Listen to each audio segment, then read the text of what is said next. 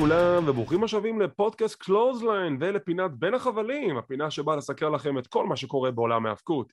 ומכיוון שלא שידרנו השבוע את מדליקים את הדינמיט, אנו נסקר את דיינמייט הפעם, יחד עם AEW Rampage ואת Friday Night SmackDown, והפעם מתחבר אליי ידידי הטוב, יונתן הררי, מה שלומך ידידי? מה העניינים, אורן? שבוע טוב.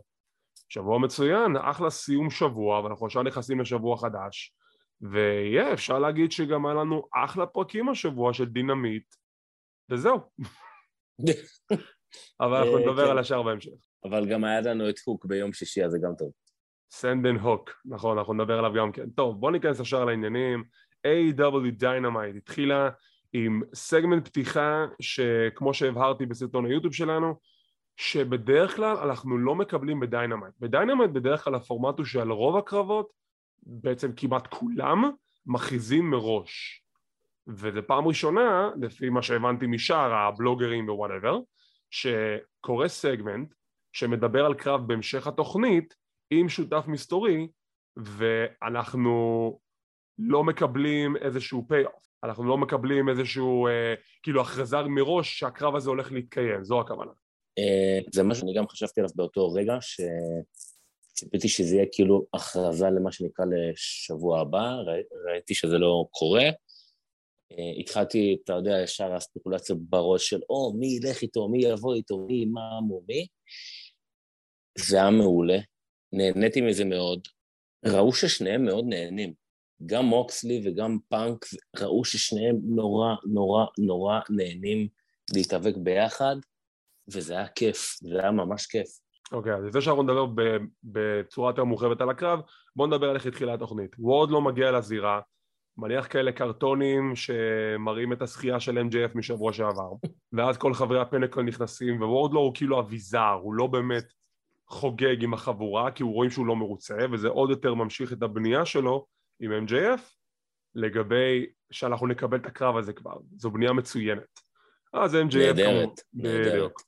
MJF כמובן מהלל את הזכייה שלו, הוא he's the best in the world, יש לו חולצה חדשה עכשיו, ואז סי.אם פאנק יוצא החוצה בלי מוזיקה, בלי כלום, יוצא אל טוני שבני, הוא מתחיל לראיין אותו, והוא אומר, תקשיב, אני רוצה קרב חוזר, לא מעניין אותי. והם אומרים לו, טוב בוא תבוא נריב מכות, הוא אומר לו, הפעם באתי עם חברים, סטינג ודרבי אלן יוצאים לעזור לו עם אלות בייסבול, והוא אומר, אני רוצה קרב חוזר, ולפני ש-MJF עוד, מש- עוד בא להשיב, אה, דקס הרדווד מ-FTR אומר, רגע, הוא לא היחידי פה שרוצה קרב חוזר, גם אנחנו רוצים קרב חוזר נגדך, אנחנו לא מוכנים לשתוק על ההפסד הקודם שלנו. MJF מציע, טוב בוא נעשה כזה דבר, FTR מול CM פאנק ושותף, אבל אסור לך לבחור לא את סטינג ולא את דרבי אלן, ואם, מנצח, ואם אתה מנצח, אני אתן לך קרב חוזר איפה שאתה רוצה. והסיפור הזה שכאילו MJF אומר, חוץ משני הלוזרים האלו, אין לך חברים ב-AEW. ואז זה מוביל לכך שבקרב שלו, מוקסלי הוא השותף המסתורי. מה דעתנו על זה? ל-CM פאנק אין חברים ב-AEW? אני לא קונה את זה, כי כולנו יודעים שכולם נורא אוהבים את CM פאנק וגדלו עליו ומעריצים אותו וכו' וכו' וכו', ויש איזושהי מין הרגשה כזו ש-CM פאנק הוא כבר בן אה, 800, והוא לא, הוא רק בן 43. הוא פשוט כבר לא מתאבק המון זמן וחזר פתאום. אני מאוד אהבתי את השילוב שלו עם אה, מוקסלי, כי כמו שאמרתי קודם, ראו שמאוד מאוד מאוד נהנו. MJF, שהוא גאון, ניסה להוציא את אה, פאנק אה, שנוא על כולם בחדר הלבשה, מה שנקרא, בלוקר רום והכל. זה לא מאוד עבד, אבל מאוד מאוד מאוד נהניתי לראות את השילוב של שניהם ביחד. הם באמת נהנו מזה וזה היה מעולה. יצא פודקאסט לפני כמה זמן, אה, נראה לי ב-Wrestle Talk עם אדי קינגסטון, והוא מדבר על העובדה שיש קהל ב-AEW, הוא מדבר מאחורי הקלעים, שמאוד אוהב את CM פאנק, אבל לעומת זאת יש הרבה אנשים מאחורי הקלעים שמאוד סולדים מ-CM פאנק. ואתה יודע, יכול להיות שהוא סוג שמדבר ב kayfabe, כאילו שהוא מדבר בתוך הדמות, אבל אתה יודע איך אומרים, בכל, אה, בכל הצגה יש קצת אמת? אה, כן, ברור לי, וברור שלא כולם חולים על סי.אם פאנק ולא כולם אה, מאוהבים אותו, כי אני גם מדבר בתור, מה שנקרא, בתור אוהד כורסה ולא בתור מישהו מאחורי הקלעים ופעיל בחדר הלבשה, אז יכול להיות, כן, יכול להיות. שמע, בוא, הוא גם לא באמת נראה הטיפוס הכי קל, כן? אבל שוב, אני מדבר בתור אוהד כורסה. לא, אני כמוך, אני גם כן מרגיש איזשהו vibe שיש את אלה שאוהבים אותו, יש את אלה ששונאים אותו, יכול להיות שהיחסים שהיו לו מאחורי הקלעים לפני הרבה שנים עדיין השאירו איזה שהם אה, רגשות עבים, יחסי איבה יותר נכון אה, מול המתחרים, חברים שלו לשעבר, וזה עדיין חי וקיים כיום, שזה מדובר על אנשים כמו אדי קינגסטון, שיש לו סלידה מאוד עמוקה מסי.אם פאנק, והוא יכול להיות שזה בצדק, אבל לא יודע. גם אל תשכח בלי קשר אם יש לקינגסטון, שאני מת עליו דרך אגב, אה, סלידה מפאנק או לא, מדובר פה על חלק מהמתאבקים שהגיעו מה indies, שהמון שנים, אה, אני אומר במרכאות, נלחמו על קרבות בשביל פרנסה ועניינים וכו', ופתאום מגיע פאנק אחרי כמה הוא לא היה? שבע, שמונה שנים בערך? ופתאום מקבל את ה spotlight והכל סביבו, והכל זה סביב פאנק, וכן, אני קצת יכול להבין את זה.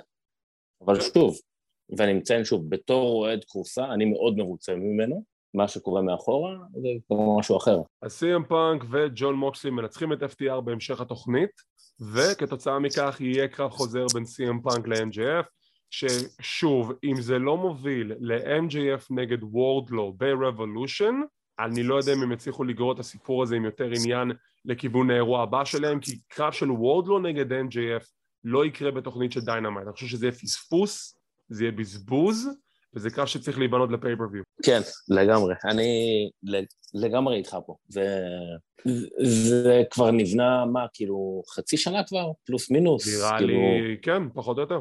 זה חייב להגיע לשם.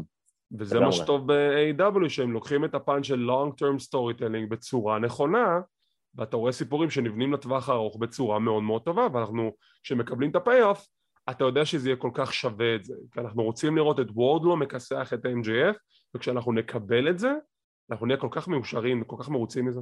וורדלו פשוט, טוב, כן. טוב, מכאן אנחנו נעבור ישר לוורדלו. וורדלו הוא הקרב הראשון של הערב, ויש לו קרב נגד The Blade מהבית של הרדי. אני לא אומר את הראשי תיבות, אין לי כוח. וזה קרב מוזר, זה קרב מוזר, כי בדרך כלל וורדלו די מרסק את היריבים שלו בעניין של מספר שניות בלבד, והנה מגיע The Blade, ופתאום זה קרב תחרותי, ואני לא מבין למה.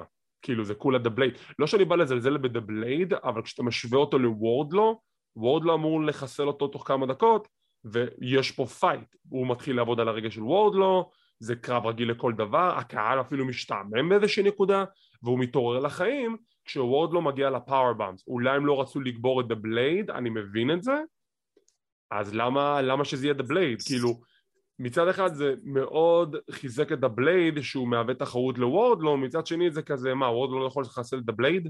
אתה סיכמת בול, כאילו, באמת, הקרב התחיל, וורדלו בדרך כלל לוקח לו דקה וחצי, שתיים, עם הסימפוניית פאורבומס שלו, נותן אה, חמישה, שישה כאלה. חמישה, שישה, שמונה, עשרה, שתים עשרה, חמישים ושמונה, כן.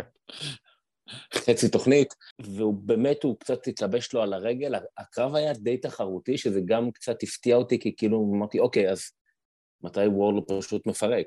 והוא שוב פתאום חוזר, הבלייד, והוא שוב פתאום מפרק, ושוב חוזר.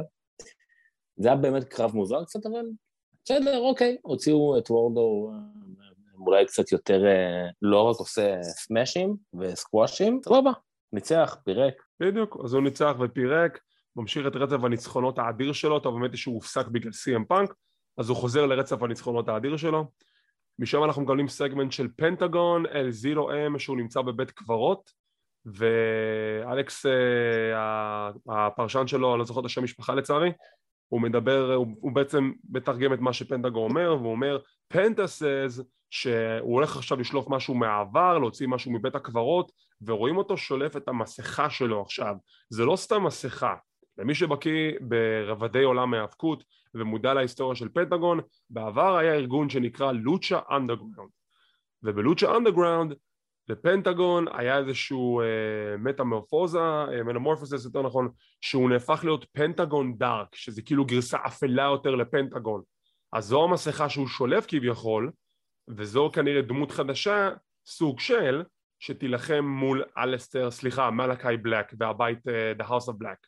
אז זה יכול להיות מעניין. אז כן, זה יכול להיות מאוד מעניין. אני... זה קצת לא אובייקטיבי, כי אני מאוד מאוד מאוד אוהב את ה Lucha Brothers, אה, בגלל ש... ריי פיניקס עכשיו פצוע, אז שמח שמקדמים את פיניקס למקום אחר. אה, אני מאוד מחכה לזה, ושהוא ייתן בראש, שפשוט ייתנו לו להתפוצץ, אני רק בעד זה. לא יודע, אבל בדרך כלל שאני, נגיד, גם מה שקרה עם פאק וגם מה שקורה עכשיו עם פנטגון, כשניגשים לצד האפל, לי זה מרגיש כאילו הם הולכים לחבור ביחד עם מלאקאי. זה לא מרגיש לי שזה הולך למלחמה כוללת, כי כל ה vibe שקיבלתי ממלאקאי, סליחה, מפאק, זה שהוא הולך להתחבר עם The House of Black, כל השינוי גישה שלו. ככה זה הרגיש לי. ועכשיו עם השינוי גימיק של פנטגון לפנטגון Dark, זה גם מרגיש לי כאילו זה גישה אפלה יותר, שיותר מתחברת ל-The House of Black מאשר נלחמת ב-House of Black. אז יכול להיות שבכל מצב אחר אני הייתי מסכים איתך ואתה היית גם צודק, אבל הפעם בגלל שריי פיניקס פצוע, אז הם פשוט לוקחים את זה לכיוון הזה בשביל לא להשבית את אה, פנטגון סתם, לדעתי לפחות. יכול להיות, בהחלט יכול להיות. טוב, משם אנחנו מגיעים לישיבה של המעגל הפנימי, אני מקווה שכולם החתימו כרטיס, הביאו קפה ועוגה, זו ישיבה מאוד רצינית. The Inner Circle, בתוך הזירה, ג'ריקו, סמי גווארה, ג'ק הייגר, סנטנה ואורטיז, ויש עימות בין סנטנה ואורטיז לג'ריקו. עכשיו, אם מהרגע שסנטנה ואורטיז הגיעו ל-AEW, הם בהתחלה לא אמרו יותר מדי. כל מה שאורטיז אמר זה the best, the best, the best.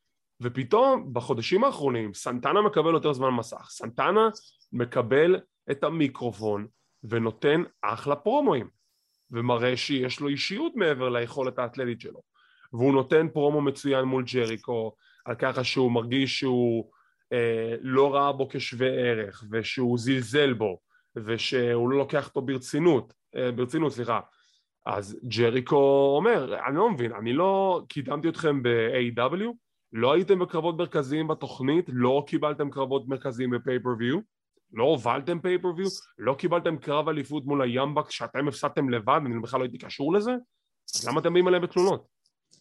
משם זה מגיע לזה שהוא עוקץ אותם שהוא היה צריך להביא חברי LAX אחרים, סנטנה חונק את ג'ריקו, סמי גבר המפריד ביניהם, ג'ריקו אומר לו לשתוק ולא להתערב, הוא כזה מנסה להתנצל, ואז סמי אומר תקשיבו אני כבר עזבתי את החבורה הזאת פעם, אין לי בעיה לעזוב אותם שוב, ו... ואם אתם לא מסתדרים, כאילו אתם לא מאשרים את ההדורים, אין לי מה לעשות פה. ואז מוחלט על הקרב בשבוע הבא, סנטנה ואורטיז מול ג'ק הייגר וקריס ג'ריקו. עכשיו השאלה הגדולה היא, האם אנחנו רואים פה את הפירוק של The Inner Circle, או שיש סיכוי להציל את החבורה הזאת? קודם כל, הסגמנט היה מעולה. הוא היה טוב. אמ, המעגל הפנימי, אני כבר מזמן רואה אותו כבר מתפרק, כי לצורך העניין בקרבות של, של סמי גווארה על החגורה, גם שהוא זכה או שהוא הפסיד, אף אחד מהם לא בא אליו. כאילו, הוא כאילו, היה שם לבד, הוא לא קשור אליהם. כאילו, זה קצת, אה, הם קצת, הם קצת זנחו את זה. נראה לי נכון שעכשיו גם אה, מפרקים את זה, אם אכן מפרקים בעצם. תראה, אני כמו, אני כמו שאמרתי, זה כמו נגיד שב New Japan לצורך העניין, לא מפרקים factions. כאילו יכולים להיווצר עוד factions חדשים, אבל זה מאוד נדיר ש faction מתפרק לחלוטין. זה קורה אחת לזה, לא, אני לא אומר שזה לא קרה בעבר, כי זה קרה בעבר, אבל בשביל לפרק faction ב-AEW אני לא רואה את ההיגיון בזה. וה-inner circle, המעגל הפנימי, זה ה faction, אפשר להגיד, השני הגדול שנוצר ב-AEW. אז... מה הראשון? נו, The Elite, Young Bucks, קני אומגה, קודי, הם היו הראשונים, הם נכנסו לחברה הזאת בתור הראשונים שהיו faction. ואז, אתה יודע, קודי הלך okay. ל Nightmare Family שלו, ודיאליט נהיו רק עם קני אומגה, עכשיו יצטרפו את דאנם קול וכל זה. אז בשבילי לפרק את דיינר סוקול אין בזה שום היגיון, כי עדיין הם יכולים לעבוד באופן אה, יחיד כל אחד, ובאופן קולקטיבי. הם לא חייבים להתפרק לגמרי, להגיד אוקיי זה נגמר, ולפתח יריבות בין עצמם, כי הם מאוד מתחברים, הם מאוד מסתדרים ביחד, יש להם חיבור טוב ביחד, הם עברו מספיק מלחמות ביחד, אז אחרי כל המלחמות שהם עברו זה מה שיפרק אותם? נראה לי חבל.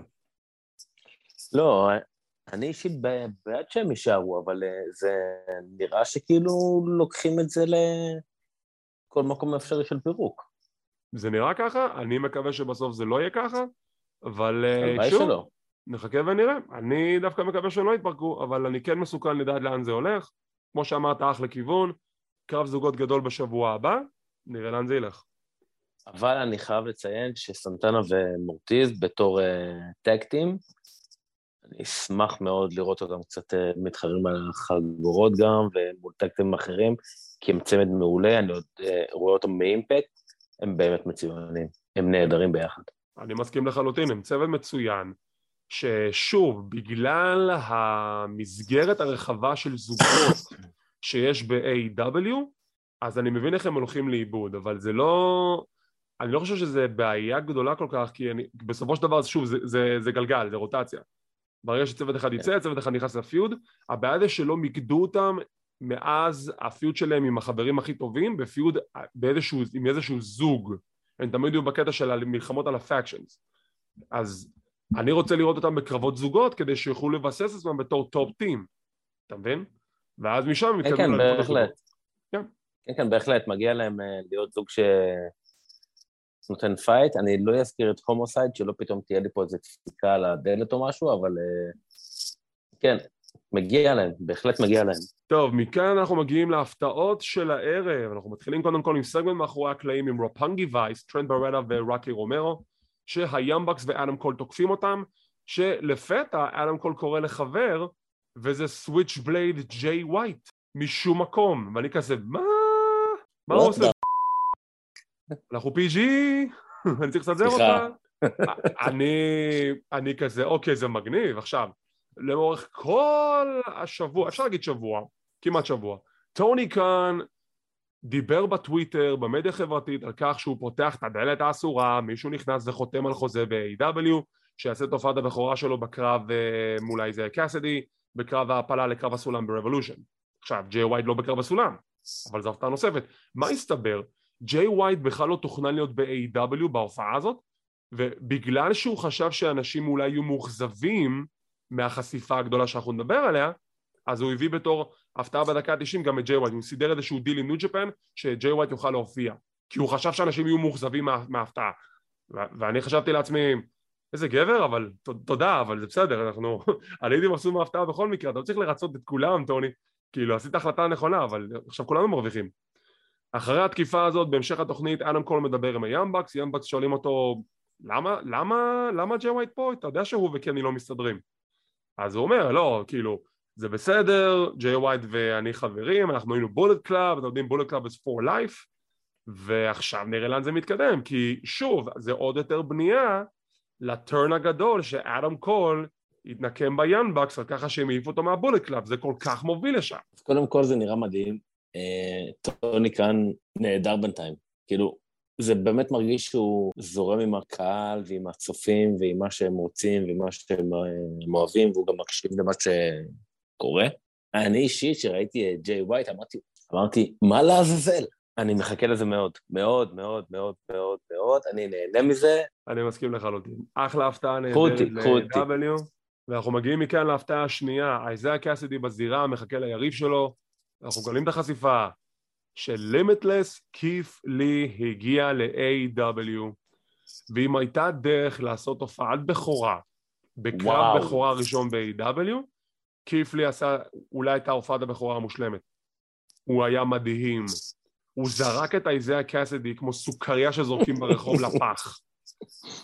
איזו זריקה מטורפת. הוא פשוט היריב המושלם. אייזאה קאסדי מכר לו וגרם לקיב לראות כמו מיליון דולר הוא פשוט זרק אותו לכל הכיוונים, עשה, עשה לו מה שהוא רוצה, הוא נראה נהדר, יש את אלו שאומרים שהוא, עלה קצת במשקל, הוא בסדר גמור, תרדו מהבן אדם, בסדר? הוא בסדר גמור, גם מקודם הוא היה ככה, תפסיקו כבר ליפול לבן אדם הזה, הוא נראה בסדר גמור גם במשקל הנוכחי, רואים שהוא בכושר, לא איבד את זה לשנייה וחצי, וברור שהוא מנצח.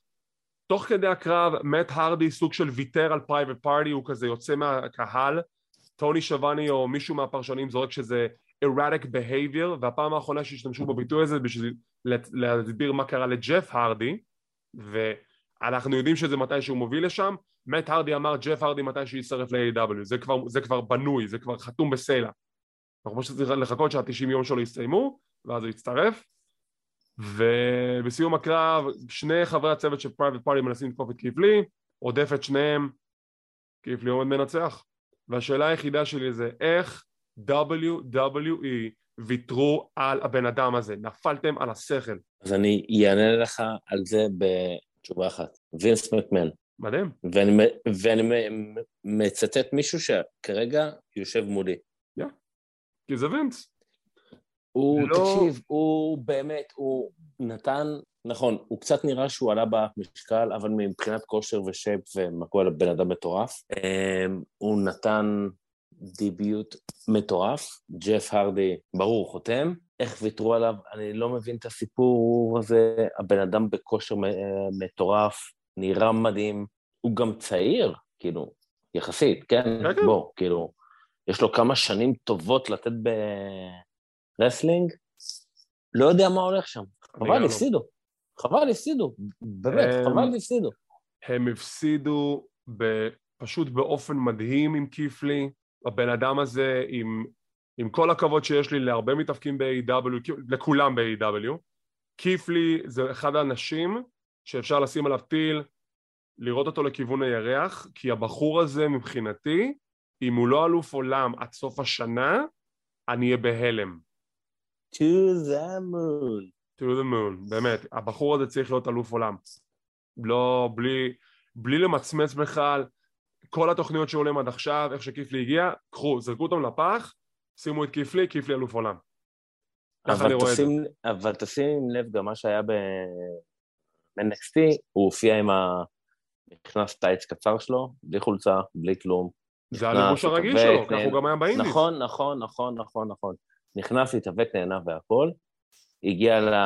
אני אומר במרכאות, מיין רוסטר, כי אני לא תופס מזה מיין אפשר להגיד את זה כבר ככה. נכון. רוסטר, למרות שחסרנו עכשיו ל-NXT 2.0, אז המיין רוסטר אולי פ- פתאום משתנה, והוא פתאום מופיע שוב עם הטייץ הקצר שלו, בלי חולצה, עושה מה שבא לו ונהנה, ואתה רואה מה זה מתהווה שטוב לו. נכון, זה באמת מדהים איך ב-WWE מוציאים את האוויר מהמפרשים, גורמים לך להתחרט שבכלל חתמת, ושוב, זה לא שאני סתם אומר את זה, זה עדויות על גבי עדויות של מתאבקים בראיונות, פודקאסטים וכדומה, שמדברים על כך שב-WWE, בגלל שהכל מוכתב לך, בגלל שהקונסנזוס והדעה של אנשים שקובעים מה יהיה היא מאוד מאוד מיושנת, אז כבר אתה, לא בא לך להיות שם.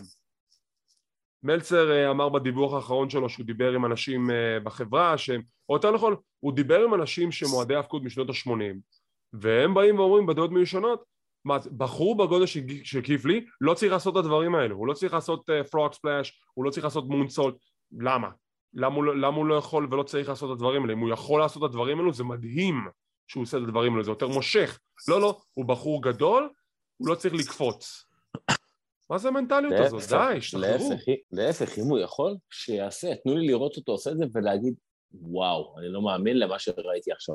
טוב, משם עוברים לפרומו קצר של פנדה רוסה מול אה, מרסדיס מרטינס וברית בייקר שבשבוע הבא מרסדיס ופנדה רוסה יילחמו בקרב ללא פסילות כהמשך להסדר של מרסדיס עם ברית שהיא צריכה לחסל את פנדה רוסה שלא תנצח ותצבור עוד נקודות ב ranking בשביל לקבל קרב על אליפות הנשים של AEW. קרב הבא, בגלל שכבר דיברנו על פאנק ומוקסלי זה על אליפות TBS, כשג'ייד קרגיל מגינה על אליפות מול מתאבקת חדשה ב-AEW שעכשיו חתמה בשם AQA. עכשיו AQA היא למעשה הייתה ב-NXT תחת השם, אני מקווה שאני אומר אותו נכון, זיידה רומרו?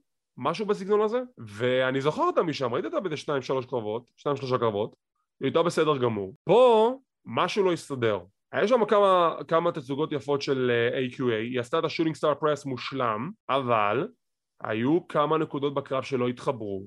ג'ייד קרגל נראתה מאוד מאוד כועסת ועצבנית שמשהו שם, כאילו שכחו כמה ספוטים, אתה רואה את זה, ואז בסוף בסיום היא מנצחת, אבל היא הייתה מאוד עצבנית מהקרב הזה, הקרב הזה לא היה חלק. לא, היא הייתה מאוד עצבנית, משהו שבאמת לא זרם. מה שכן לזכותה ייאמר, נראה שהיא כן משתפרת משבוע לשבוע. אתה יודע למה? שזה עכשיו הדיווחים אומרים למה? שהיא עובדת, עכשיו הדיווחים אומרים ש... בוקרתי. לא, בריאן, בוקרתי. אתה לא? מדבר על מה, על AQA אה, או על. אה, על, אה, סורי, על זה, על ג'ייד? דניאל בריין, נכון. בריאן דניאלסון נכון, נכון, התחיל עכשיו לעבוד עם נכון, ג'ייד דניאל מאחורי הקלעים, אז הוא עובד איתה נכון. על הזה. כן, דיברו על זה שזה לפי בקשה של טוני קאן, שהוא ביקש ממנו. כן. רואים עליה שיפור, אבל כן, הקרב הזה היה נראה קצת מוזר, כי היו פה ושם נקודות שהיו נראים שהיא כאילו קצת יוצאת ממה שקורה בקרב וקצת לא מפוקסת מאוד. כן, זה היה קצת קרב מוזר. קרב מאוד מוזר, ואני מקווה שהוא היה חד פעמי ושבהמשך הקרבות הבאים שלו הרבה יותר טובים, אבל שוב, האשמה פה לא נופלת על ג'ייד קרגל. כי גם, לא, לא. יש גם אשמה נופלת על AQA, שבגלל, אתה יודע, צריך שני אנשים בשביל לעשות ספורט מסוים, ורואים שהיה איזשהו קצר בתקשורת שם לגבי כמה מהלכים, בסדר, קורה, אנחנו בני אדם, נקווה שבקרב הבא יהיה יותר טוב. Uh, הפרומו של הבקס עם קול כבר דיברנו עליו, הקרב הבא, סרינה דיב באתגר 5 minute rookie challenge שהיא נלחמת נגד בחורה בשם קייטי ארקט קרב קצר, דקה ומשהו וסרינה דיב מנצחת אין יותר מדי מה להגיד היא עכשיו בונה את עצמה בתור מעצמה בתור הפרופסור של מחלקת הנשים. היא גם פצעה את היקארו שידה היא עכשיו בחזרה ביפן בחופשה היא אמורה לחזור. ומכאן אנחנו ניגשים ישר לקרב המרכזי קרב על אליפות ה-AEW Texas death match אדם פייג' מגן על אליפות מול לנס ארצ'ר והקרב יש, ישר מתחיל מאחורי הקלעים.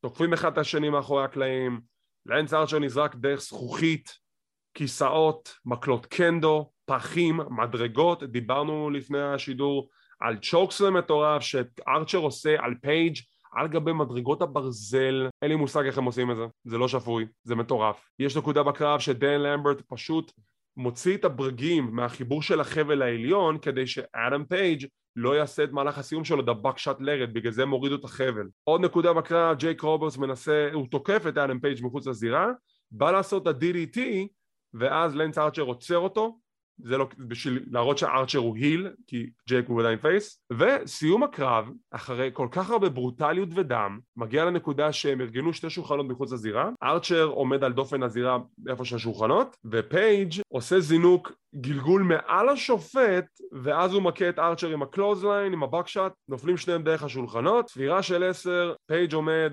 שומר על האליפות, ואם אתה צריך מישהו לגרום לאדם פייג' להיראות חזק בקרב, זה הקרב שעשה את זה. ארצ'ר הוציא אותו מעולה, פייג' נראה כמו אלוף דומיננטי, קיבל קרב חזק שלא מוציא את החולשות שלו כמו שהיה לו מול uh, uh, בריאן דניאלסון, וישר אחרי הקרב, אדם קול ניגש אליו, מביא לו את התואר, קח חביבי, אני הבא בתור. עזוב את זה שאני הפסדתי, אבל זה לא נחשב, אני הבא בתור. אני אגיד לך מה, זה היה קרב מטורף, באמת מטורף. היה לי ברור מראש שפייג' הולך לזכות, אבל זה עדיין לקח אותי ל...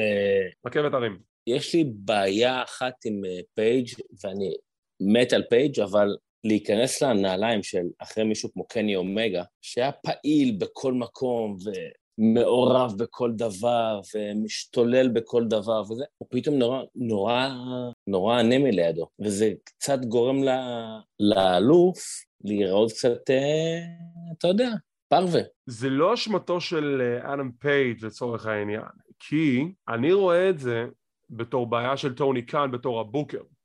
אתה קובע נכון.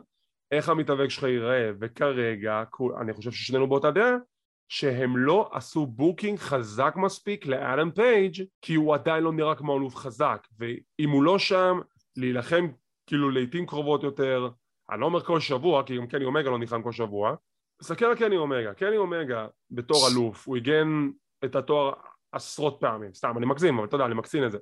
אבל כמה הגנות היו לו על אליפות? היה לו אליפות מול אורנג' קאסידי וקרב משולש וגם קרבות ב...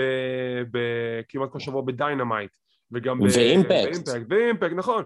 אז אדם פייג' לא מגן על אליפות לעיתים יותר קרובות ואני לא מבין למה. הוא בקושי מופיע בתוכנית בזמן האחרון בדיוק, בדיוק. עכשיו, אם זה קשור למשהו חיצוני, אתה יודע, כי עכשיו הוא היה בטרי והכל, הכל מובן, הכל טוב. אבל אם זה לא קשור לדברים האלה וזה עדיין יכול להסתדר, למה אתה לא נותן עוד זמן מסך לבחור הזה? בדיוק, הבחור סך הכל כריזמטי, נלחם טוב, מתאבק טוב, אבל יש תחושה שהוא, אתה יודע, סוג של אלוף שמגן על התואר אה, במרכאות הנפרד, כן? פעם בחודשיים כזה, והוא קצת נשכח, קצת נעלם, וזה חבל, וזה לא, לא נכון גם, לדעתי לפחות.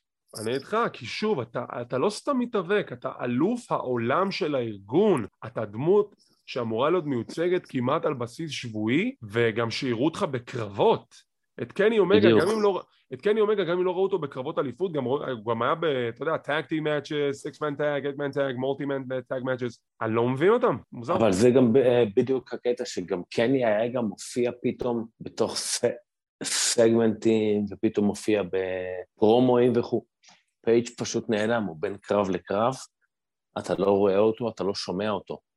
עכשיו, אני לא מאשים אותו, כי זה מי שכותב לו את זה, אבל כשאתה שם את פייג' אחרי הכהונה של אה, קני אומגה ככה, זה מקטין אותו מאוד, זה הופך אותו להיות מאוד מאוד מאוד חלש, ולא מורגש האמת.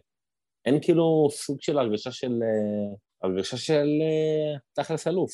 כן, כן, אני מסכים איתך לגמרי, וחבל. טוב, זה היה A.W. Dynamite, אחלה פרק לדעתי, למרות עם כמה דברים כאלה שעדיין צריכים לשפר, כן, אבל בגדול, טוב. אחלה פרק. מזנקים ל-AEW Rampage, הפרק התחיל עם הקרב של ה-Young Bucks מול Roppongi Vice, אחלה קרב זוגות, כמו שכבר ציינתי בסרטון היוטיוב שלנו, אתם מוזמנים לראות, שאם אתם רואים, אה, צופים אדוקים יותר נכון, של New Japan Pro Wrestling ו-Ring of Honor, ראיתם את הקרב הזה כבר 750 פעמים, ואם אתם רואים את זה עוד פעם, זה בסדר גמור. לקהל של AEW אני שמח שיצא לנו להכיר את שני הצוותים שהם נלחמים אחד נגד השני, כי זה היה קרב זוגות טוב. כן, זה היה קרב זוגות מעולה. טכני, מהיר, נהניתי, היה טוב, אבל קצת מוזר כקרב ראשון מבחינתי לפחות, לפתיחת תוכנית. לא, לא חושב שזה היה מוזר מבחינת לא? התוכנית. לא, למה שזה יהיה מוזר? לא יודע, הרגיש לי קצת אה, מהיר מדי בשביל לפתוח את הערב.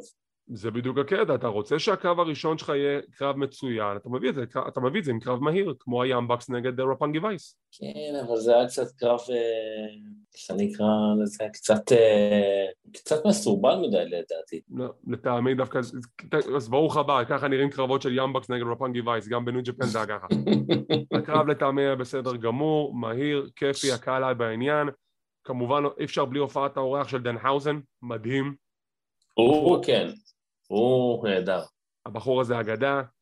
עם סיום הקרב, ימבקס מנצחים נקי, סוג של, וטרמברלה מגיע להציל את החברים שלו שהימבקס תוקפים אותם, ו-The Switchblade Jay White מגיע, תוקף את טרמברלה ונקבע להם קרב בשבוע הבא. אבל uh, לא סתם, מגיע, תוקף, אין יותר מדי תגובות מסביב, יוצא מהזירה ונעלם. יפ, טוב מאוד. הוא כאילו סוג של אה, כזה, אתה יודע, סוג של עצמאי כזה. כן. תשמע, עכשיו בארגון Impact יש storyline מאוד חזק של ה-Bullet Club נגד The Good Brothers, גלוס ואנדרסן שהיו מבין המייסדים של נכון, Bullet Club. נכון, נכון. זה הולכת להיות מלחמה, זו הולכת להיות מלחמה מטורפת שה-pay-per-view שקשור למלחמה הזאת יתקיים בשבוע הבא, באותו שבת של ערב הסעודית, אז יהיה שווה לראות. ושוב, עכשיו אנחנו מקבלים עוד השנף של המלחמה הזאת, שזה נוגע להופעה של ג'יי ווייט ב-AEW. אני מסוקרן לדעת אם G.O.D גם כן יעשו את ההופעת הבכורה שלהם ב-AEW. בכלל, כל הקטע של ה-Forbidden Door, שמדובר על New Japan, Impact, AEW, הצופים מרוויחים.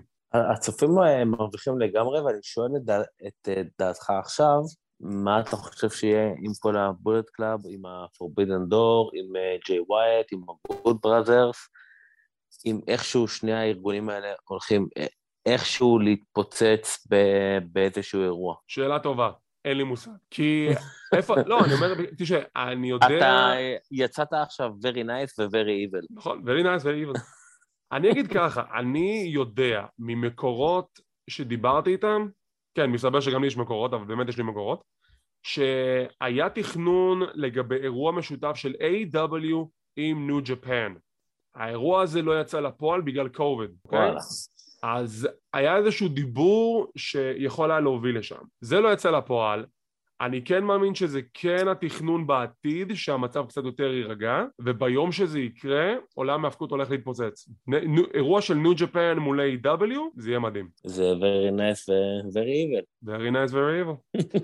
טוב, יש לנו פה מאחורי הקלעים של בריאן דניאלסון, שמרואיין על ידי טוני שבני, או נכון אלק מרזבז, לא זוכר מי ראיין אותו.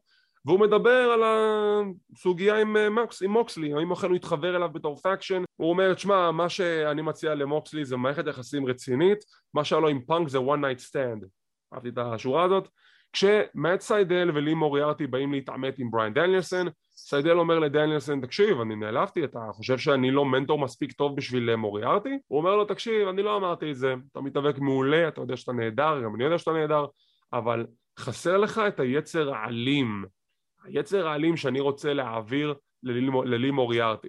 לי מוריארטי מתעצבן בקטע של למה אתם מדברים עליי כאילו אני לא פה? אתה יודע מה? בוא אני ואתה דניאלסון קרב בשבוע הבא ואני אוכיח לך מה אני שווה.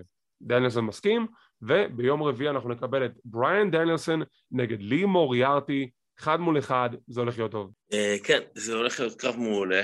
אני מאוד מחכה, עם האמת, לראות את מאט סיידל קצת יותר, יותר בזירה, למרות שלדעתי כבר דיברנו על זה פעם לפני, לדעתי כמעט שנה אולי. שהוא מתאבק מעולה, מאוד ורסטילי, אבל הגימיק שלו... פיג'י.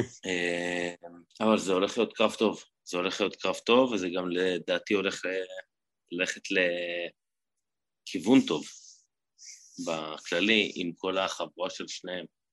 אני אמרתי, אני לא אתנגד בכלל לראות faction של מוקסלי עם דניאלסון, עם ווילר יוטה, עם מוריארטי ועם uh, מי עוד היה שם ברשימה הזאת?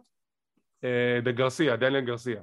זה הולך להיות faction מדהים, מעניין אם הוא יצא לפועל. גרסיה מעניין מאוד, כן. טוב, משם אנחנו מקבלים קרב של ברית בייקר שהיא נלחמת נגד רובין, רובין רנגייד, יותר נכון? קרב די סביר, רובין רנגייד נותנת הופעה נחמדה אבל היא מפסידה מן הסתם. ת'אנדר רוסה מגיעה לתקוף את ברית בייקר, מעיפה את רבל לעזאזל ותוך כדי שהיא תוקפת את ברית בייקר, ג'יימי הייטר מגיעה להגן על ברית, מרסדיס מרטינס מגיעה לשם, דוחפת את ג'יימי הייטר, היא תוקפת את אה, ת'אנדר רוסה יש עימות בין ג'יימי הייטר למרסדיס ברית בייקר מנסה להפריד וככה מסתיים לו הסגמנט שת'אנדר רוסה קיבלה מכות ויש עימות בין הייטר למרסדיס שברית מנסה להפריד אבל בסוף כולם עוזבות ביחד. אז קודם כל אני מקווה שזה מוביל לזה שת'אנדר רוסה הולכת לקבל את החגורה אמ, אבל כן נראה שברית בייקר DMD הולך להיות שם פיצוץ בין כל החבורה שלה לדעתי ת'אנדר רוסה הולכת לזכות בחגורה ואז ברית בייקר הולכת להיות נגד אה, מרטינז נראה מה יהיה. חכה ונראה מה יהיה, אני די בטוח שזה כבר מוביל לת'אנדר רוסה נגד ברית אולי ב Revolution, אולי באירוע הבא, אבל זה מוביל לשם ולדעתי גם ת'אנדר רוסה תהיה זו שתנצח את ברית בייקר ותזכה באליפות. אפשר, אפשר לקוות ולנחש. כן. פרומו של לילה הרש וקריס סטטלנדר מאוד אהבתי את הפרומו הזה שבונה וממשיך להעמיק את היריבות ביניהם. משם המתאבק הכי אהוב על כולם Send הוק. הוק מכסח בחור בשם בלייק לינג שמנוהל על ידי QT מרשל, יש שם מלחמה בין ה faction של QT מרשל לבין הוק והוא פשוט מכסח אותו. זה אפילו לא התחרות. אוקיי ומשם אנחנו מגיעים לקרב המרכזי, הקרב המרכזי הוא על אליפות הזוגות של AEW. Gunn Club, אוסטן וקולטון נגד Jurassic Express, ג'ונגל בוי ולוצ'סאורס ודבר ראשון, לפני שבכלל נדבר על הקרב, אני נותן חמישה כוכבים, אני לא נותן את זה בדרך כלל, חמישה כוכבים ללבוש של Gunn Club שהם עשו מחווה ענקית לשון מייקלס כי הלבוש שלהם זה לבוש רטרו של מייקלס בתלבושות עבר שלו. זה היה מעולה, זה היה מדהים, זה היה יפהפה, אהבתי את זה. כן, כן, כן, כן, חמש כוכבים ואפילו חמש פלוס. הם נתנו לבוש מדהים, הם נכנסו עם זה בכיף והם אה, נהנו גם. הקרב היה טוב, למרות שיש לי כאן, אני דיברתי איתך לדעתי על Gunn Club בשבוע שעבר, הם heel ים טובים. ה Jurassic Express, מה אני אגיד לך? הם כיפים והם חמ... חמודים וכיף איתם והכל, אבל הם קצת חסרי כריזמה לדעתי.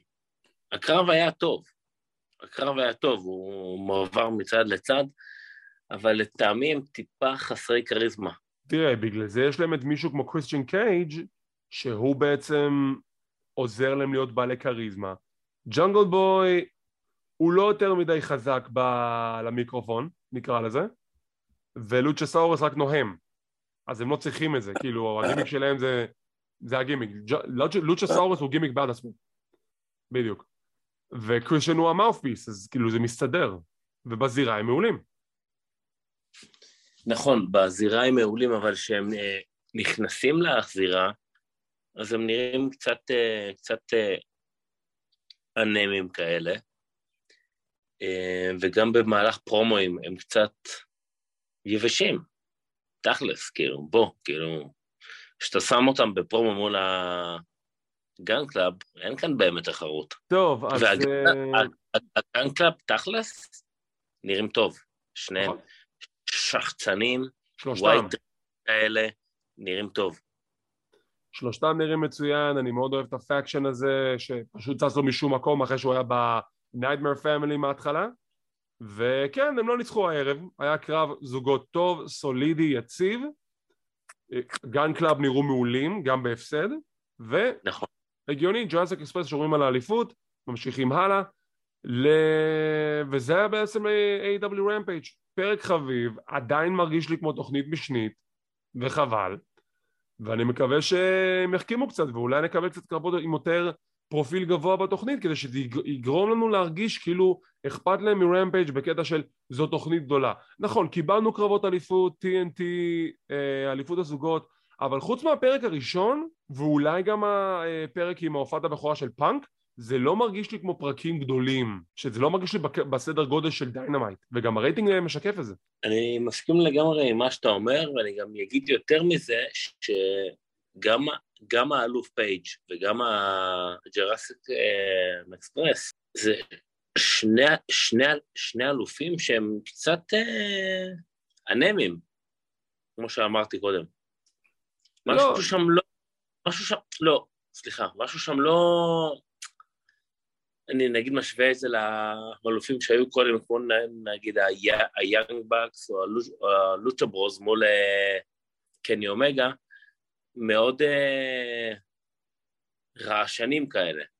נכון, הם uh, לא רעשנים, הם מאוד, מאוד שקטים, מאוד אנמים, אבל לעומת uh, ההבדל בין ג'ורסיק אקספרס לאדם פייג' זה שג'ורסיק אקספרס מופיעים על בסיס קבוע גם אם זה ברמפייג', אדם פייג' בקושי מופיע. טוב, לפני שנעבור לתוכנית הבאה, קודם כל הקרבות שהוכרזו לשבוע הבא בדיינמייט, המאבק של המעגל הפנימי, סנטנה ואורטיז מול ג'ריקו וג'ק הייגר, יש לנו דניאלסון נגד מוריארטי, יש לנו את מרסדיס מרטינס מול ת'אנדר רוזה בקרב ללא פסילות, יש לנו קרב העפלה לקרב הסולם ברבולושן, וורדלו נגד מקס קסטר מדי אקליימד, ולמעשה אם וורדלו מנצח אז אנחנו לא נקבל את וורדלו מול MJF ב-Revolution, אולי נקבל את זה ב-Double or Nothing. וליום... אה, וגם יש לנו את דרבי אלן נגד סמי גווארה על אליפות TNT, ובשבוע הבא ברמפייג' ג'יי ווייט נגד טרנט ברטה, ודנטי מרטין נגד הוקס, סליחה, הובס, פאוורהאוס הובס, בעוד קרב ההעפלה לקרב הסולם ב-Revolution. אחלה קרדים. כן, card טוב. yep, קרבות טובים. טוב, עוברים לסמקדאון.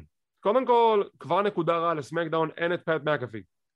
סתם, פט מקאפי הוא גם מן הסתם קשור לעולם הפוטבול, יש את הסופרבול שאו-טו-טו מתקיים לו, אז הוא קשור עכשיו בהכנות לקראת המשדר של הסופרבול, אז קורי גרייבס מחליף אותו בשולחן הפרשנים.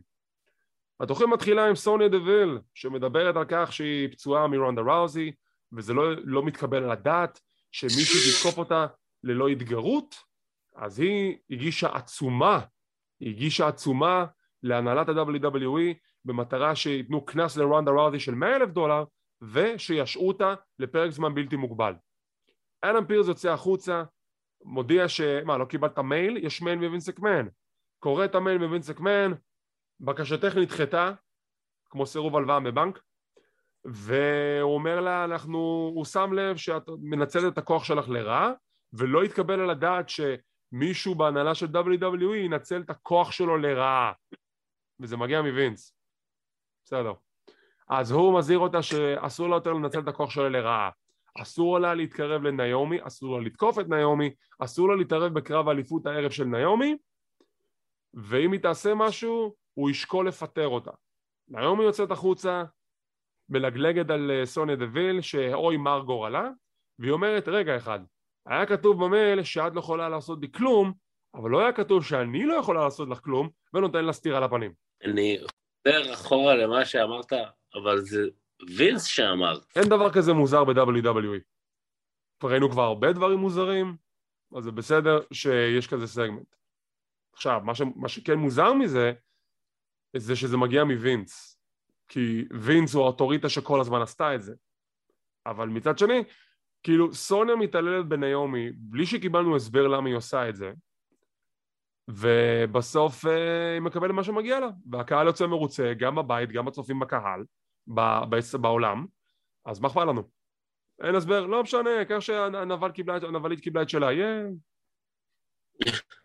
כן, בדיוק, תיארת את זה בול, היא כאילו שבועות עשתה מה שבא לה, עד שווינס פתאום מתעורר, יאללה, הקהל מרוצה, נהנים, סבבה, ייי. טוב, מכאן אנחנו עוברים לקרב הראשון של הערב. לוס לותריוס מול קופי קינגסטון וביגי.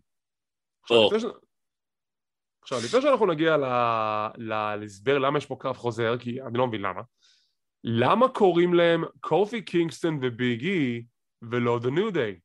אז מסתבר שיצא דיווח לפני uh, מספר שעות, שנותן הסבר פחות או יותר למה זה ככה. וההסבר הוא פשוט. כי וינץ. וינץ מאיזושהי סיבה נתן הוראה לפרשנים ב-WWE, לכרוזית, לצוות המדיה, לא לקרוא לביגי וקופי קינגסון בשם The New Day. תחת שום מצב. עד שאקזביו וודס יחזור, ורק אז הוא כנראה יקרא להם The New Day. והסיבה למה הוא החזיר את ביגי לקופי, זה לא בגלל שהוא הוריד אותו במעמד, לפי הדיווחים. זה בגלל שהיה חסר לו הקסם שהחבורה הזאת יצרה ביחד. היה לו חסר לראות את הקסם של The New Day. אז למה פירקת אותם מלכתחילה? אז קודם כל, התיאור ההזוי הזה של לא הציגו, לא, לא הציגו אותם כניו דיי הוא באמת מוזר, אבל לראות פתאום את ביג אי עם קופי קינגסטון ביחד, אתה רואה שביג אי פתאום נהנה להתאבק. אני... נראה- ניתן לך לסיים? ואז אני אגיב. לא יודע, לדעתי הוא נראה קצת יותר משוחרר, יותר כיפי, יותר fun, אבל שוט, go for it. אני רואה את ההפך. אני רואה שזה מאולץ, כי אני כן רואה את הרגעים שהוא רציני בקרב, ואז כשהוא עושה את השטויות עם קורפי, זה כבר לא מרגיש טבעי. זה לא מרגיש לי טבעי, זה כבר... אני לא רגיל לראות אותו ככה, שהוא עושה כאלה שטויות. כי גם... כשהוא היה לבד, הוא היה עושה שטויות, אבל זה באיזושהי דרך שהיא ייחודית לו. ועכשיו שהוא עם קורפי, כאילו הוא, הוא מנסה להרגיש יותר משוחרר, אבל אני עדיין שם לב שזה לא אותו דבר, זה כבר לא מה שהיה פעם. ושוב, זה גם מחזיר אותי לעוד דיווחים שאני קורא, על כך שהרבה אנשים מאחורי הקלעים, חברים טובים של ביגי ומתאפקים וכדומה, לא מרוצים ממה שעשו לביגי. וככה אני גם מרגיש שזה מתפרש בקרב, בקרב, בקרבות שלו. אני יכול להבין שלא מרוצים, כי די... אה, איך נגיד... אה, סליחה, PG, נכון? כי די אה, נקנקו אותו. אה, כן, ודי החזירו אותו להיות בצמד שזה לא משהו שהוא סובל ממנו, אבל זה, בואו נגיד שזה לא משהו באמת רצה. והוא צריך להתמודד עכשיו עם המציאות הזאת.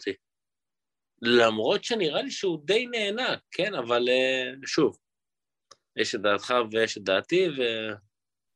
נכון, זה דעות אה, שונות וסובייקטיביות, זה בסדר גמור לפרש את זה ככה או ככה. אני עדיין בדעה של זה מדהים איך WWE הצליחו להרוס ולתת לנו בדיוק את מה שאנחנו רוצים באותו זמן. רק הם יכולים לעשות את זה, זה מדהים. כן, כן, כמו שאמרת, לבנות ולהרוס באותו זמן. מדהים. כן. כן, זה ככה, כן. לגבי הקרב, לא. קרב בסדר, למרות שאני חייב לציין שעל על, על ביג אי, עם כמה שהגיע לו להחזיק את הח- את החגורה ולהיות אלוף, אני לא התחברתי אף פעם לדמות שלו בתור האלוף. כי לא תמיד נתנו הייתה. נראית... בדיוק, היא תמיד הייתה נראית לי מאולצת מדי ומשוחקת מדי, ו... לא, לא, לא התחברתי לזה. אני מאוד התחברתי לדמות, אני שמחתי שנותנים לו את הכדור, אבל כשאתה מסתכל על הרקורד שלו, ה booking שלו היה מזעזע. נכון. וזה בדיוק הבעיה, שלא נתנו לו booking יציב, והציג אותו בתור אלוף יציב, ככה שגם תרגישו אולי סימפתיה אליו, וגם יכלו, נכון. לתקן, יכלו לתקן את הכל עם זכייה ברמבל, אפילו את זה לא נתנו לו. מבאס. נכון. טוב, אז uh, לגבי הקרב, כמו שאמרתי, הקרב היה בסדר, לוס לותריוס ניצחו, כי אתם יודעים, זה הולך back and forth, ואנחנו משם נמשיך. Uh, יש לנו ריאיון עם הווייקינג ריידרס מאחורי הקלעים, אפילו לא דקה מדברים והאוסוס תוקפים אותם, לוקחים להם את הקסדות. עכשיו הם מוכרים את הקסדות ביד שתיים. יאללה. יש לנו עוד רעיון עם רומן ריינס ופול היימן שמדברים על גולדברג. עוד רעיון, כאילו, בסדר, הבנו. מדברים על ההישגים של גולדברג בעבר הרחוק אי שם ב-2016 שהוא ניצח את ברוק לזר באיזה דקה וחצי. רומן ריינס אומר למה אנחנו ממשיכים לדבר על לזנר? הוא לא, הוא לא פונקציה הוא לא מעניין אותי. וגולדברג גם כאילו הוא חי בעבר תשחרר מדברים על העובדה שהיה אמור להיות קרב ביניהם לפני שנתיים ברסלמניה 36 שלא התקיים בגלל קוביד ואז רומן ריינס אומר, רומן ריינס אומר אם זה היה קרב שהתקיים לפני שנתיים, אם הוא היה מתקיים, היה לגולדברג סיכוי לנצח. אבל עכשיו זה סיפור אחר לגמרי, I'm the trouble chief. וגולדברג, כשאנחנו ניפגש בערב הסעודית, I'm going to גולדברג גולדברג. זה אחד מהדברים הכי טיפשים שאי פעם הוא אמר. עכשיו, מן הסתם ההיגיון מאחורי זה אומר שהוא ירסק אותו בשלושים שניות, זה הכוונה של לעשות גולדברג לגולדברג. אבל עכשיו אנחנו משתמשים בזה בתור נאון, כאילו בתור מונח, גול, אתה, אתה הולך לגולדברג מי? אני הולך לגולדברג לך את הצורה? זה מה שאתה אומר לי כאילו? אז קודם כל אורן, שתדע שאני עכשיו הולך לעשות לך אורן.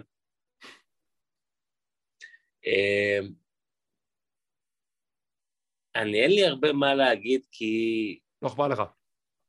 לא, כי, שמע, אני מת על גולדברג, אבל שוב להביא אותו, ושוב אנחנו יודעים שזה הולך להיות בשביל להעצים את ריינס, וכאילו, זה כבר טחון, זה כבר כאילו, זה כבר, זה, ש, זה שקוף מדי, זה... די, תפתיעו אותי. תפתיעו אותי. נו הנה, הפתיעו אותך, זה גולדברג. זה גם הפתעה. כאילו, אין שום סיכוי בעולם שריינס הולך להפסיד פה הרי. כאילו, אני הולך לראות קרב, שבטח אה, ישימו אותו בחלק האחרון של ה pay-per-view, שאני יודע שריינס הולך לנצח, כאילו. אין פה איזה אה, משהו ש... אני, אני חוזר ואומר, אנשים פה שוכחים את קללת ערב הסעודית, כשגולדברג ניצח את דה פינד, אחרי שכולנו חשבנו שהוא לא ינצח. לא, לא, נו, אתה מאמין למה שאתה אומר פה עכשיו? גולדברג, אני לא אתפלא אם וינס יקבל סיבוב בדקה ה-90 ויחליט, אתם יודעים מה? גולדברג ינצח את רומן ריינס, יהרוס לו את ה streak של 500 ימים, ואז אני רוצה את גולדברג מול ברוק לסנר ברסלמניה בקרב תואר מול תואר. שוב? סתם, סתם, אני, סתם אני זורק. אתה יודע מה אורן? אני הולך לעשות לך אורן. נו. לא, זה לא יקרה. די, נו, די, לא, זה לא יקרה, די. נכון לעכשיו, זה הקרב האחרון בחוזה של גולדברג, הוא לא אמור להמשיך מעבר לזה נכון לעכשיו, אלא אם כן יחדשו לו את החוזה, ולא, אני לא רואה אותו מנצח את רומן ריינס, אם הוא ינצח את רומן ריינס, זאת תהיה ההחלטה הכי שנויה במחלוקת מאז הפעם האחרונה שגולדברג ניצח, את, אה, זכה, ניצח וזכה באליפות אוניברסלית.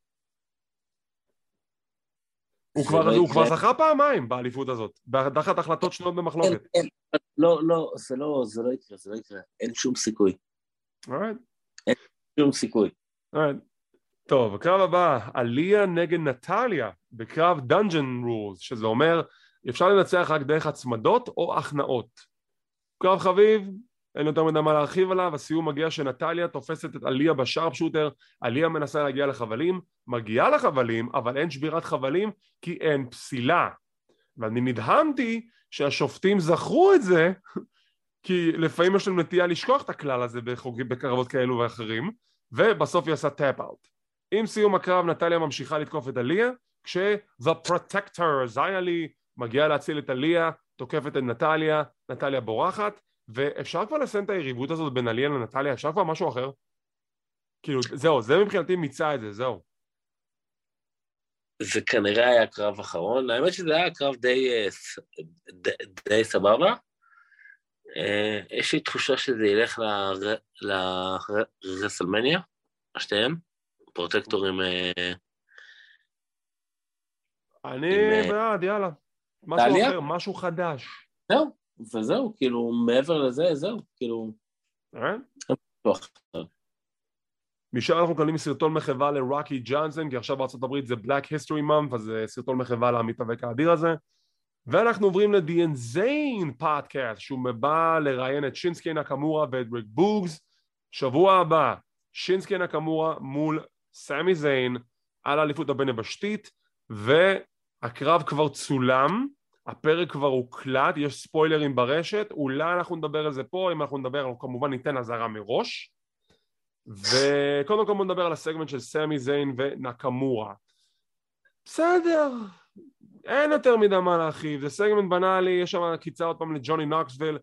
אני, אני רואה פה ג'וני נוקסוויל מול סמי זיין במאניה, בדוק. אחרת למה להמשיך לדבר על הבן אדם הזה אחרי הרמבל? אין סיבה אחרת חוץ מזה שזה קרב שהולך להוביל לרסלמניה, ואתה יודע מה? אני אזרוק פה prediction, כאילו prediction הזוי. זה יהיה אחד מהקרבות הכי, הכי מובילים ברסלמניה. לא יודע למה. אני מאוד מקווה שאתה טועה, ושהקרב הזה לא הולך לקרות. אז למה לדבר עליו? אם זה לא הולך לקרות, למה להמשיך לדבר עליו? כי זה מקדם את הסרט וזה מכניס כסף. לא חושב שזה מקדם את הסרט, לא, אני חושב שכל מי שרואה את הסרט uh, של ג'וני נוקסוויל כבר קיים ב-WWE, אני לא חושב שהוא צובר כקצר קהל חדש כשהוא רואה, כשהוא כזה קולט, אה יש סרט לג'וני נוקסוויל? כאילו לא ידעתי שהוא קיים מקודם? קיצור... לא, לא רואה משהו אחר, אני לא חושב על משהו אחר, אני מאוד מקווה שאני צודק ולא טועה והולכים לדחוף לי את זה כאיזה קרב ברסלמניה, כי זה לדעתי הולך להיות כל כך אה, בזבוז זמן, אבל טוב, שיהיה, ווטאבר. טוב, אז הוא יש לו סגמנטים לקמורה ובוגס, הוא מראיין אותם, הוא מעליב אותם, בוגס מתעצבן, בא לתפוס את המיקרופון והוא מתחשמל, המיקרופון is booby trap. הוא מתחשמל, נקמורה בא לבדוק עליו, ושסמי זיין תוקף את נקמורה, והוא יוצא עם ידו על העליונה. עכשיו, בשבוע הבא יש להם קרב על אליפות הבין יבשתית, וזו פעם ראשונה שאנחנו עושים את זה, נראה את התגובות, אם תחליטו שאתם לא רוצים לשמוע יותר ספוילרים בעתיד, אנחנו נימנע מספוילרים, אבל בואו נדבר על זה עכשיו, הקרב כבר צולם, אני מזהיר מראש, זה ספוילרים על תוצאת הקרב בשבוע הבא, אוקיי? בשלוש, שתיים, אחת. סמי זיין הוא אלוף הבן יבשתי החדש, הוא ניצח את שינסקה נקמורה, ואם אנחנו מדברים על הקרב שלו עם נוקסוויל, נוקסוויל רצה להיות אלוף ה-WWE, אולי אלוף WWE הוא לא יהיה, אבל אולי הוא יהיה האלוף הבין יבשתי. מה דעתנו? או... אז קודם כל זה מעניין, בייחוד לזה ששינסקי לא באמת הגן על התואר יותר מדי. מישהו עשה בדיקה על זה, בכהונה הקודמת שלו הוא הגן על האליפות שלוש פעמים. בכהונה הנוכחית שלו הוא הגן על האליפות פעם אחת. ובמצטבר הוא היה אלוף בין יבשתי אה, כמעט שנה שלמה. במצטבר, בשתי הכהונות. וואו, זה קטע. זה, זה ביזיון. כן, זה קטע. זה יפ. לא... אה, אני לא מאוד אוהב את זיין, אני לא מתחבר לדמות שלו יותר מדי. אני חושב שדווקא בקטע הזה בתור אלוף הוא דווקא יכול להיות טוב. כי הוא שחצן נורא ומתנשא ויזלזל בכולם וכן יגן ולא יגן ויעשה שם uh, כל מיני סיפורים. אתה יודע מה? יאללה, נו, תנו לו את זה. מה, לנוקס? אני אגיד לך שניתן עניין. כן, זה, זה מה שאנחנו צריכים, את ג'וני נוקסוויל בתור האלוף הבין יבשתיים. טוב. לא, נו, יכניסו אותו לזירה פעם, פעם, פעם אחת, יפלו עליו, ישברו עליו משהו. יסיימו את זה, נגמר הרסלמניה וסיימנו עם זה. טוב. יש לנו סגמנט מאחורי הקלעים, הפי קורבין ומדקאפ מוס מדברים, מדקאפ יש לו איפור על העין כי הוא חטף uh, פנס מהקלעים ההוא בשבוע שעבר והוא אומר, אני לא חושב שאני כשיר לערב הסעודית, אני אלך עכשיו להיבדק אצל הרופא, ואם, ואם אני לא כשיר בגלל העין, אני לא אוכל להתחרות מול מקנטייר. וזה מוביל אותנו לקרב של הפי קורבין מול סזארו, שהוא קצר, וקורבין מנצח את סזארו. זוכרים שסזארו דיברנו עליו בתור מישהו שיכול לזכות באליפות העולם אחרי רסלמניה שנה שעברה? תראו איפה הוא היום. סזארו איפשהו, יש פה איזושהי תחושה שדוחפים אותו להיות כזה ה talk team התורן כל פעם אל מישהו אחר.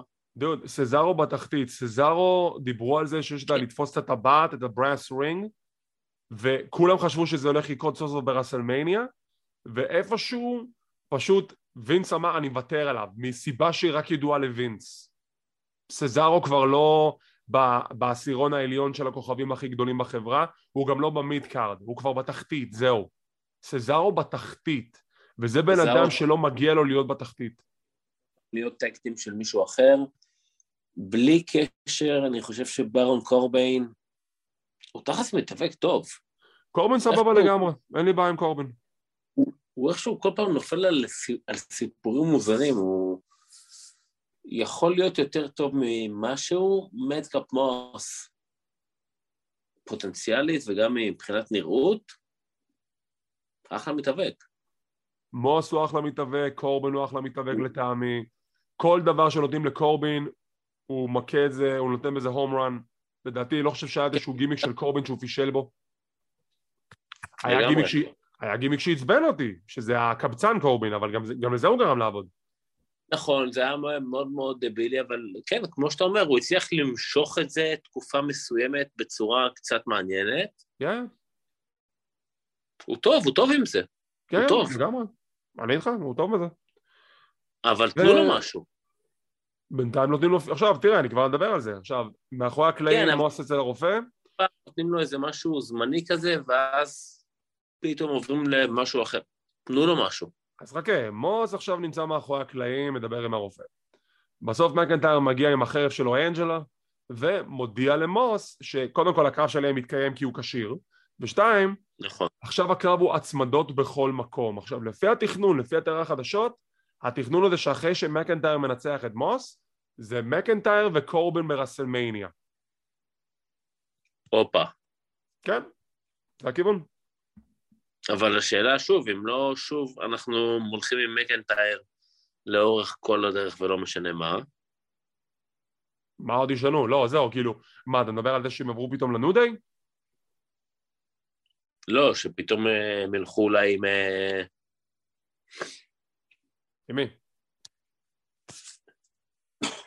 הפיוד היה אמור להיות מקנטייר וג'ף הרדי מול קורבן ומוס. הרדי עזב, זה עבר להיות מקנטייר. מקנטייר נפצע, זמנית זה נהיה The New Day, ועכשיו חזרו לתוכנית העיקרית, שזה מקנטייר. זה הסיפור. לא, אבל השאלה שוב, אם הולכים עם מקנטייר לאורך כל הדרך, או שהם לא. הולכים עם אה, קורבין גם. כי קורבין עד היום הוא כל פעם נכנס לכל מיני פיודים כאלה וסיפורים כאלה ואחרים, אבל לא באמת יצא איתו משהו. נכון, כי הוא, לא, כי הוא הנבל, הוא לא אמור לצאת... תשמע, קודם כל, לקורבין היו גם כמה הישגים. הוא היה אלוף ארה"ב בתקופה קצרה יחסית. הוא זכה, כ... הוא זכה במלך הזירה, היה King קורבין לתקופה מאוד ארוכה וגם היה לו feud מאוד משמעותי עם רומן ריינס, נכון. וב-2021 עשו לו את הקטע של הטוב, עכשיו הוא קבצן, ומהקבצן? הוא נהיה הפי קורבין. עכשיו הסיפור הגדול שלו, וזה סיפור גדול, שהוא נגד מקנטייר. מקנטייר הוא לא mid carder, מקנטייר הוא ב top tier, ואתה שם אותו ב feud עם מישהו ב top tier, אז זה שם את קורבין על המפה. לא, אוקיי. כן. סבבה. ככה אני רואה את זה לפחות. אז אה, כן, אז אה, סזארו, באסה לו. באסה לו. משם אנחנו עוברים לראיון עם גולדברג, אותו דבר כמו ריינס, והם מכריזים לנו שבשבוע הבא יהיה face to face בין גולדברג לריינס, זה כאילו נתת לי את אותו דבר במשך שלושה שבועות רצוף, שבוע שעבר, השבוע הזה ושבוע הבא, נהדר.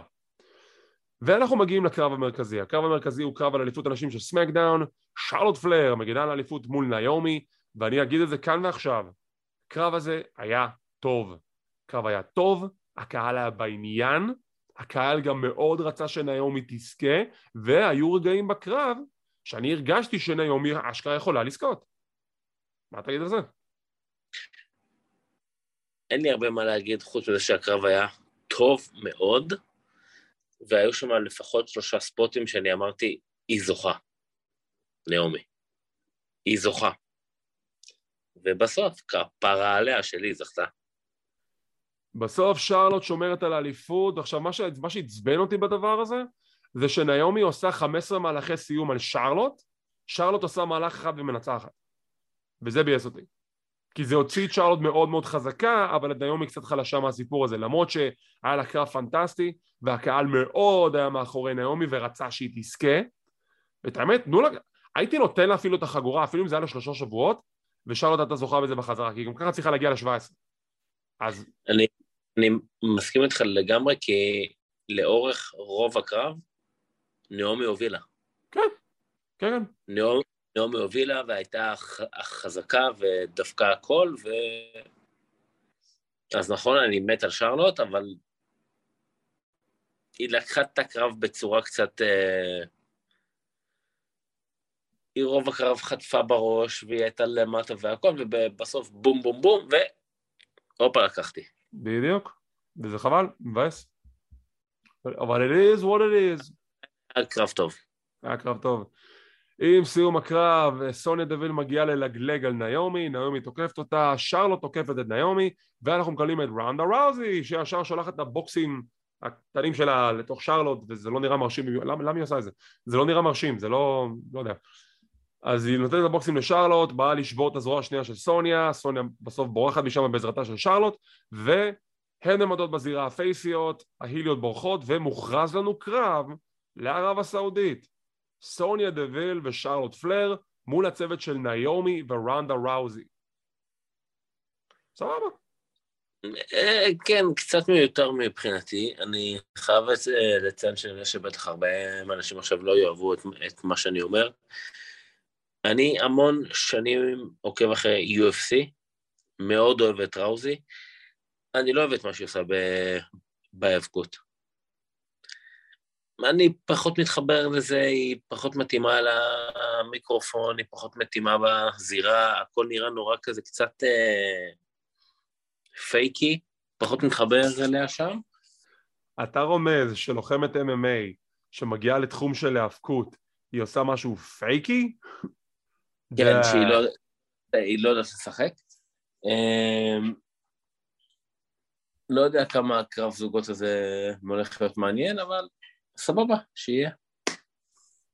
אין לי בעיה עם קרב הזוגות, קודם כל אני גם חושב שזו פעם ראשונה אי פעם ששלוש קרבות נשים הולכים להתקיים בערב הסעודית, אני חושב שזה היה סוג של ממש נקודת מכירה לאירוע הזה, גם היום אני ראיתי לאורך כל המדר החברתית שפרסמו שילוטי חוצות בערב הסעודית של המתאבקות שיכולות להופיע באירוע, שזה גם כן הישג מטורף ever, אז אני חושב שזה גם כן אחת נכון. הנקודות למה הקרב הזה מתקיים שם.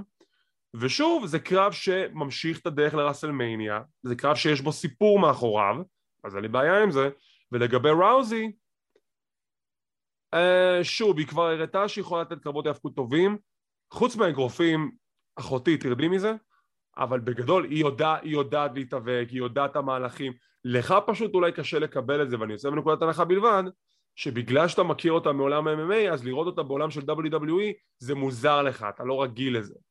מצד שני, היי, תראה את לזנר. לא, אבל זה בדיוק הקטע, שאני מכיר את לזנר גם מעולם ההיאבקות וגם מעולם ה-UFC נגיד. נכון. והוא פשוט הרבה יותר כריזמטי, והוא הרבה יותר יודע לשלב, ורון זר, ו... ראוזי. ראוזי פשוט נכנסת להחזירה, ומה שהיא יודעת לעשות זה פשוט את. האגרופים הפייקים האלה שלה, שהם... זה לא נראה טוב.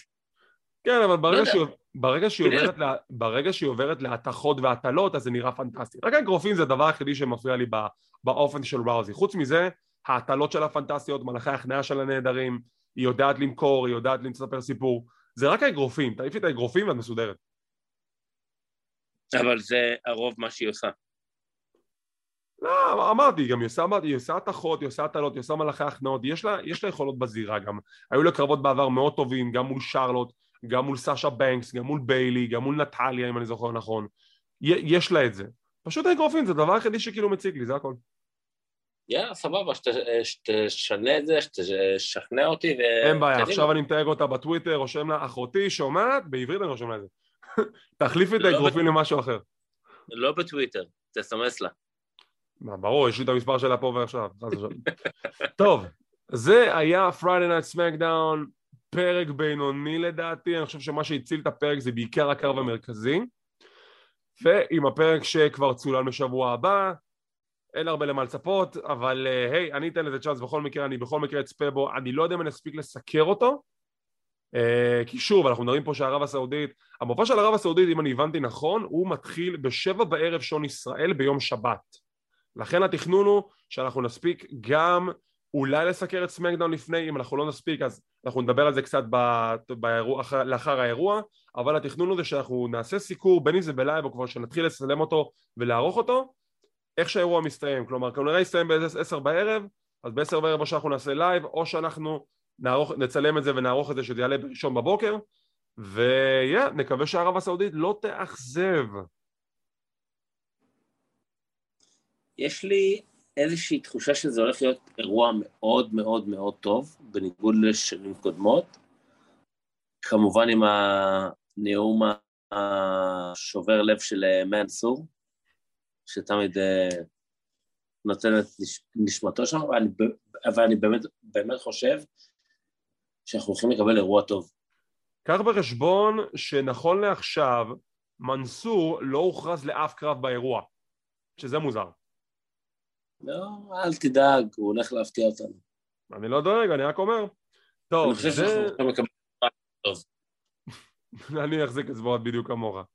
טוב, זה היה הסיקור להפעם, סיקור קצת ארוך, אבל אני מאוד מאוד מודה ליונתן הררי שהצטרף אליי, אני מודה לכם הצופים והמאזינים, יותר נכון המאזינים כי זה רק הגרסת פודקאסט, שהצטרפתם אלינו הפעם והקשבתם לכל הדיבורים והעדכונים שלנו לגבי התוכניות השונות, ו... אתם מוזמנים לשאול לי בתגובות, אם הספוילרים מתאימים לכם, אין לי בעיה לדבר בפודקאסט בלבד על ספוילרים, ואם זה לא מתאים לכם, אתם יכולים לרשום לי ואני אדאג להימנע מספוילרים להווה, מקווה שלא הרסתי יותר מדי. וכמו תמיד, אם אתם רוצים להישאר מעודכנים ולראות מתי אנחנו מעלים את הפינות האלו, אם זה ביוטיוב, תלחצו על הלייק, תירשמו לערוץ, תלחצו לפעמון לקבל עדכונים, זה חינם, זה לא עולה כסף. ואם זה פה בפודקאסט, אנחנו בפודקאסט קלוזליין, אנחנו זמינים בפודבין, ספוטיפיי, גוגל פודקאסט, אודיו אודבול ועוד רבים טובים. תודה רבה שצפיתם, שמחים שהאזנתם, מקווים שנהנתם, ונתראה בפעם הבאה, ויהיה, אנחנו אוטוטו בערב הסעודית, איזה כיף לנו.